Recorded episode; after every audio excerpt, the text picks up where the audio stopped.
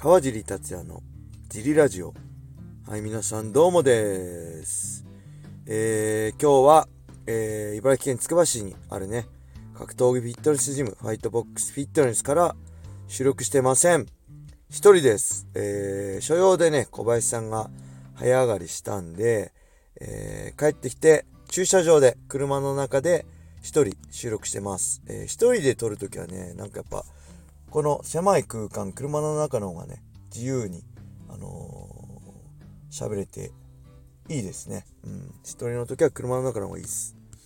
えー、そしてね、まあ、レターの前に、えー、ちょっと、まあ、フリートークとして、最近ね、まあ、時々なんですけど、走り始めました。あんまりね、ウェイトトレーニングとかはね、サンドバッグとかは、ちょいちょいやってたんですけど、ずっと走ってなかったんですけど、あとね、コロナ禍でね、マスクしながら走るのも苦しいし、かといってマスクしないで長い距離ね、ランニングするのも、ちょっとね、あのー、どうかなって感じもあったんで、走ってなかったんですけど、えー、今日走りましたね。えー、ただ、長い距離じゃなく、え短い距離、ダッシュですね。えできればね、茨城格闘家の聖地、龍ヶ崎市の辰の小山でね、階段ダッシュの一番ハードでいいんですけど、えー、まあ、そこまで行くのにね、1時間ぐらいかかっちゃうんで、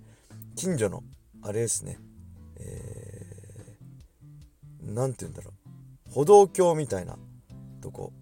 で、えー、ちょうど、こう、坂になって、丸くなって、登って降りてみたいな、半円みたいになってるんで、そこをね、ちょうど、下から登って、で降りていくと30秒ぐらいなんで、えー、今日はそれを8歩やります。30秒で、まあ、35秒か30秒から35秒以内で走ってでゴールしたら15秒休憩して15秒後にまた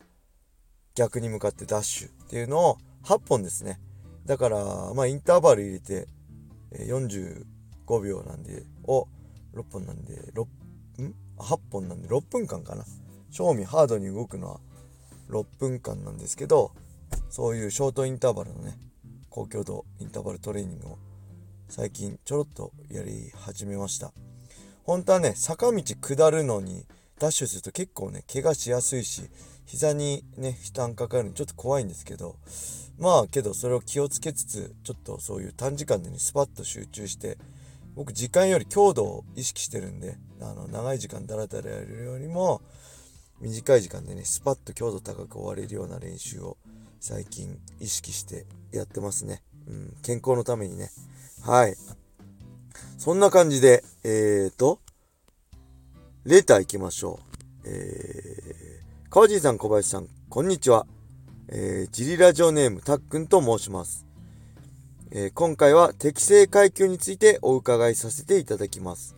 適正階級とは自分自身がえー、最も最適なパフォーマンスができる階級と考えています。えー、川尻さんは、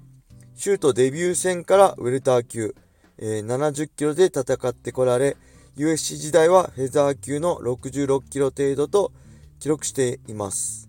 えー、まず、一つ疑問なのですが、シュートデビュー時からウェルター級は身長171センチの川尻さんには重すぎないでしょうか、えー、最初から現在のようにマッチョだったのでしょうか、えー、また USC 戦時の減量のきつさ、えー、最高のパフォーマンスができていたのかについてお話をお伺いできれば幸いです。よろしくお願いいたします。はい、ありがとうございます。最近よくレターくれますね。たっくんさん、ありがとうございます。えっ、ー、とね、そう、僕デビュー戦はシュートのウェルター級です。プロデビュー戦。でね、ウェルター級って今、世界的な MMA の階級で言うと、77キロなんですよね。で、現在のシュートのウェルター級も世界に合わせて77キロだった、77キロなんですけど、当時のシュートのウェルター級っていうのは69キロでした。えー、で、途中から70キロになって。で僕はシュートウェルター級のチャンピオンだったんですけど、それは70キロの階級でやってきましたね。で、えー、プライド武士道に参戦して73キロ、えー、そして、えー、ドリームに参戦して、えー、70キロでやってでギルバート・メレンデスにストライクフォースのタイトルマッチで負けてえー、階級落として、まあ、65ドリームでいうフェザー級65そして USC では、えー、65.8ポンドなんでね。145ポンドでしたっけ。で USC の場合タイトルマッチ以外は1ポンドオーバー OK なんで66.2かな。1ポンドオーバーで。1ポンド0.4キロぐらいなんで。で66ぐらいで戦ってきましたね。うん。1回バンタム級にも挑戦して63でもやったんですけどまあその辺は苦い思い出ですね。本当に適正体重ってあると思います。僕もね、えー、70キロでやっててあのフェザー級66キロ落とした時にあのそのままベストパフォーマンス出せたんでもう1回級落としてもねベストパフォーマンスできるって勝手に信じきってたんですけどとんでもなかったですね。もうほとんどまともな食事できないしサプリとかプロテインとかオートミールとかしかね食べらんない。あとおにぎりぐらいしか食べらんないしプロタンパク質もほとんど取らないで筋肉削ってもう半病人でしたね。もううつ病みたくなってましたね。あの体重を落とすことだけになっちゃってたんでもうほんとそれが経験があったからこそねあの無理やりの減量良くないし適正体重で戦うのが一番だなって改めて再確認できましたね。うん、で、えー、171センチの川地さんにはウェルター級重い。最初から現在のようにマッチョだったのかとのことですが、格闘技を始めた時はね、63、4キロでした。ガリガリでした。陸上部やってた、陸上部だったんで、まあ、ある程度筋肉あったんですけど、もう陸上やめて何、2、3年経ってたんで、えー、普通に筋肉をしてガリガリでしたね。うん、で、えー、初めてのね、アマチュアの試合もね、60キロで出ました。えー、3キロぐらい減量して60キロで出て、あの、初めてのね、格闘技のアマチュアのデビューしたのは60キロでした。で、そこから、えー、っとね、やっぱり当時ね、佐藤ルミナさん、え現在ね、小田原のルーツのジムの代表である佐藤ルミナさんが本当スーパースターだったんですよ。今で言う、本当朝倉未来選手とかそのぐらい輝き放ってて、全てのね、世界中の格闘家が佐藤ルミナに軽量級の格闘家が憧れてるって言っても過言ではないぐらい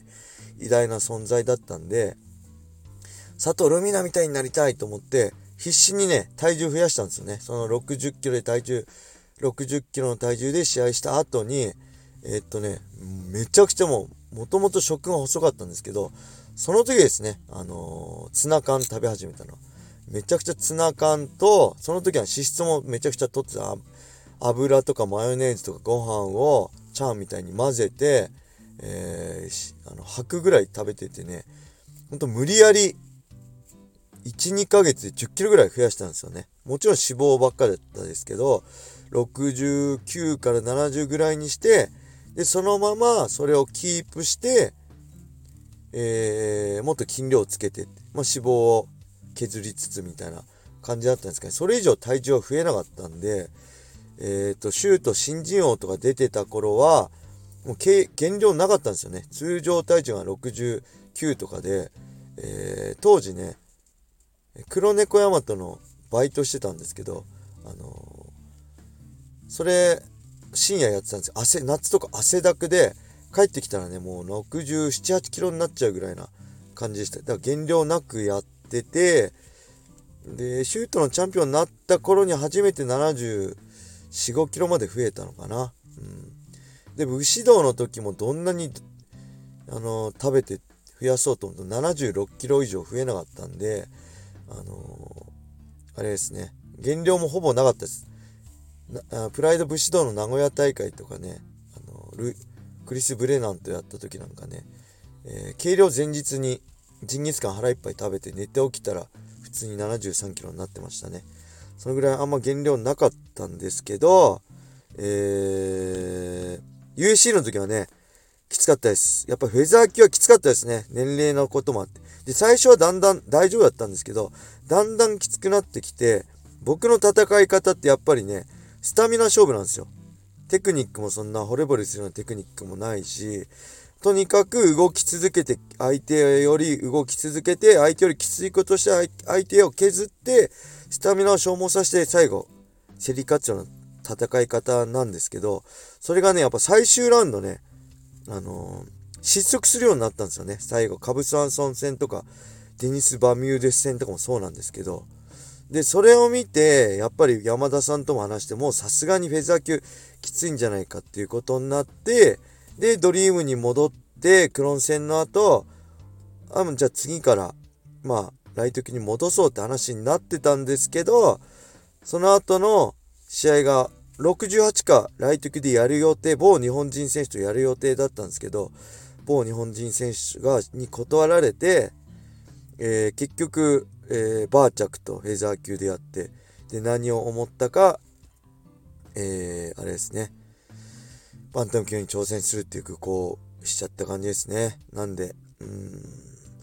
あのね、年とともにきつくなってきました。で、フェザー級の時はね、本当にドリームの時もそうですけどね、1日3時間ぐらい有酸素してましたね。えー、練習場に JB とかジム、T ブラッドに行って、エアロバイク30分こいで、練習前に。で、練習して練習終わってエラエアロバイク30分こいで、とかって。で、夜は有酸素、ジョギング1時間半やったりとか、練習の後にまたエアロバイク1時間こいだりとか、2時間から3時間毎日ね、有酸素しないと落ちなかったんで、本当にきつかったですけど、それでもね、パフォーマンスは悪くなかったんで、あのね、うん、フェザー級は良かったんですけど、やっぱ年齢とともにきつくなってきましたね。だからみんな多いですよね。年齢とともに階級アップして戦いを続けるって人多いですよね。ドナ、あの、ドナドナルド・セラーニとかもライト級、フェザー、ライライト、フェザー、ライト、ウェルターとか、マクレーガーもね、フェザーからライトとかね、だんだんやっぱ年とともに代謝も悪くなってくるし、あの、適正体重は年齢とともに変わってくるんじゃないかなっていうのがね、正直なとこですね。はい。そんな感じで今日は終わりにしたいと思います。えー、レターありがとうございました。どしどしね、これからもレターお待ちしてます。それでは皆様、良い一日を。またねー。